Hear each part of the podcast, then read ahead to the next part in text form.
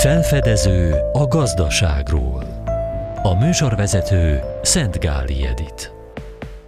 A közgazdasági vándorgyűlés szervezői úgy tervezték és úgy ígérték, hogy a szegedi eszmecsere a mostani válságos helyzetből való kivezető utak kereséséről szól majd. A közgazdászok meg is tették ezt, hiszen a döntés felelőssége nélkül mondhatták el véleményüket, fejthették ki nézeteiket.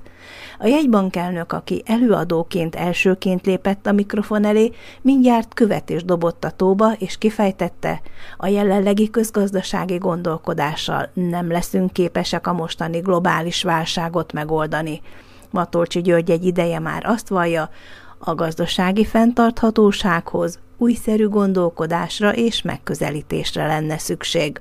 Mi a Magyar Nemzeti Bankban most már jó néhány éve dolgozunk egy új, fenntartható közgazdaság alapelveinek, forrásainak feltárása alapelveinek kidolgozásán, tézisein, az ezekből levonható következtetéseken, és van is egy első globális vitairatunk, most már magyarul és angolul, és minden jobbító, kreatív, innovatív nézetet pedig beépítünk.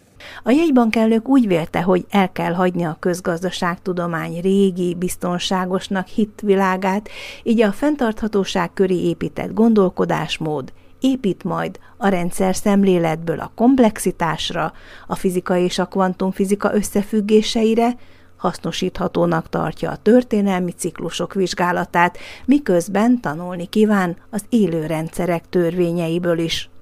A tudásra, a tehetségre és a kreativitásra építő új megközelítés fókusza a fenntarthatóság mellett az egyensúly, vagyis a jövő horizontján ennek mindenképpen ott kell lennie, de nem csak a jövőben, a mában is.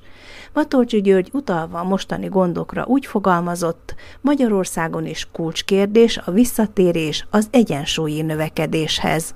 Nincs mese. Most Magyarország letért a 2010 után először beállított, majd fenntartott egyensúly növekedési útról és a sikeres felzárkózásról. Ennek vannak érthető okai, és vannak érthetetlen okai. Nem szabad megengedni, hogy az 20-as évtizedben egyensúlytalan növekedéssel próbálkozzunk.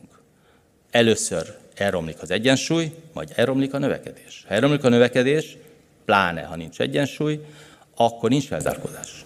Vagy van, de nem fenntartató. Tehát megszűnik. Egyensúly növekedési pályára kell Magyarországnak visszaállni, a külkereső mérleg, a folyófizetési mérleg, az államháztartás, és persze a piaci egyensúly, egyensúlytalanság terén, tehát a kereslet kínált közötti egyensúly helyreállításában.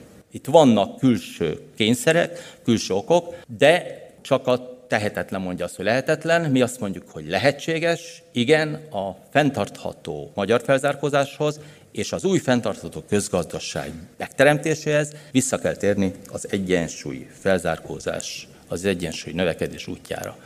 Nem lehet megengedni, hogy még Lengyelország 2021-ben 1,9%-os költségvetési deficittel működött, Magyarország 6,8%-os deficittel.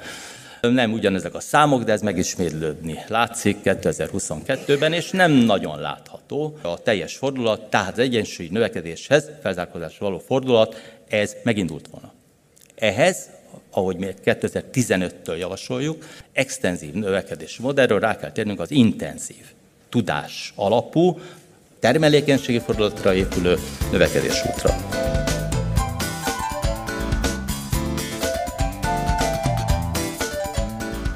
Az állami számvevőszék elnöke az elmúlt időszakot így jellemezte.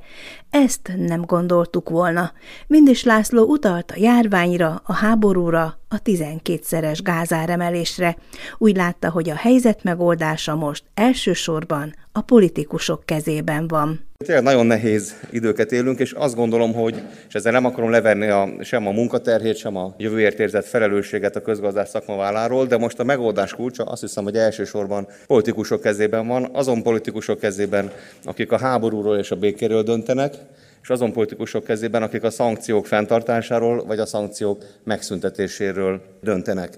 A mai hagyományos közgazdaságtani vagy a gazdaságpolitikai vagy akár politikai keretek között nem gondolom, hogy a képlet az megoldható lenne. Nincs az a költségvetés, aki ki tudna gazdálkodni egy 12-szeres áremelkedés, nincs az a vállalkozás, főleg ugye hallottuk, egy energiaintenzív magyar gazdaságról beszélünk, aki egy 12-szeres energiaársokot ki tudna gazdálkodni. Igaz az, hogy vannak egyéb problémák a gazdaságban, tudjuk, hogy ciklusokban zajlik a gazdaság, tudjuk, hogy 10-12 év jó év van mögöttünk, és már évekkel ezelőtt lehetett várni azt, hogy most már majd majd a ciklus az fordulni fog. Nem beszélve arról, hogy azért az országok jó része nem tanult a 2008-as válságból, az államadóságok növekedtek. 2008-as válság tanulságai ellenére a az élénkítés érdekében, hogy a világ nagy jegybankjai hihetetlen mennyiségű pénzt pumpáltak be a rendszerbe, ami még azért nem látszik pontosan, hogy hogyan fog majd lecsapódni. Nyilvánvaló volt azért, hogy előbb-utóbb egy inflációs környezet lesz, de a háború, a szankciók és az energiaárak ilyen mértékű elszabadulása nem az indikátora ezeknek a problémáknak.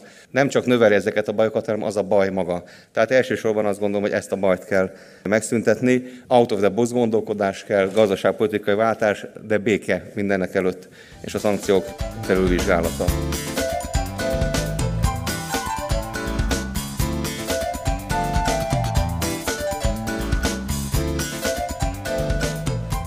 A legnagyobb hazai lakossági bank, az OTP vezetője elmondta, hogy a válságkezelés részeként a bankszektorra rót terhek szűkítik a bankok mozgásterét, és ennek egy észszerű határt kellene szabni. Csányi Sándor egyébként bírálta a kamatstopról szóló döntést is. Az is probléma, hogy nem neveljük a lakosságot, jó értelemben nem neveljük. Mindig azt mondtuk, hogy fix hiteleket vegyenek fel, ne vállaljanak kamatkockázatot. Mindenkit erre ösztönöztünk. Aki változó hitelt vett föl, meg kellett, hogy biztosítsunk neki, az háromszor kapott levelet. Háromszor kapott levelet, hogy váltsa át fixre. Nem váltott át. Bejött a kamatemelkedés, kamatcsapkát tettünk rá.